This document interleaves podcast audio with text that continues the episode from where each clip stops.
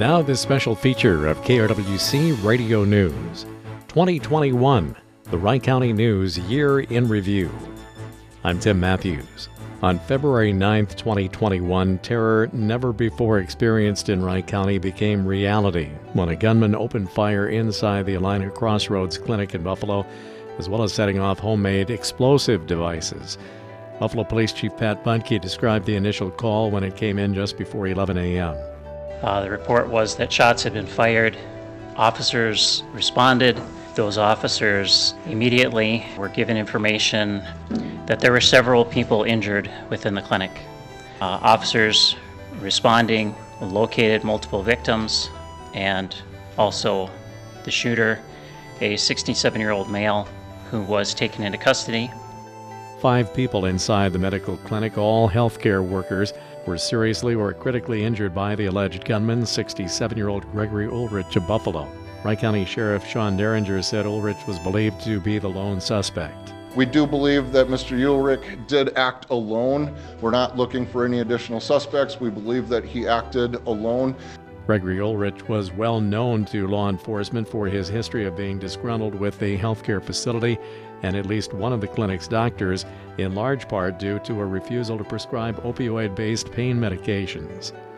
At an afternoon press conference on the day of the shooting, Buffalo Mayor Teri Lachermeier encouraged city residents, as well as citizens of the county and state, to come together to support one another.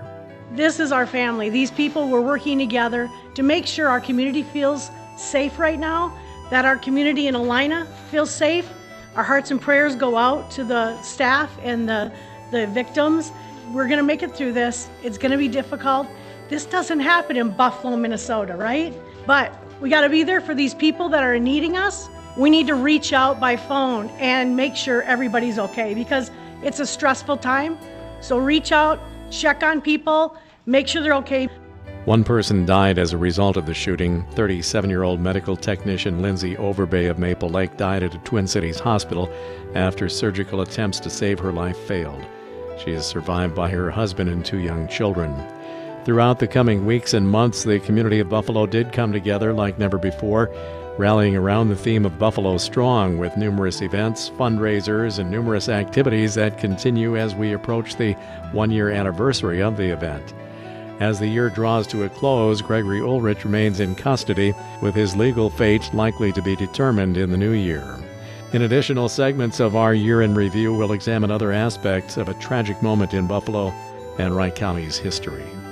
A gunman opens fire and sets off homemade explosives inside the Allina Crossroads Clinic in Buffalo, leaving one medical worker dead, four others injured, and a city, county, and state stunned that indeed it can happen here.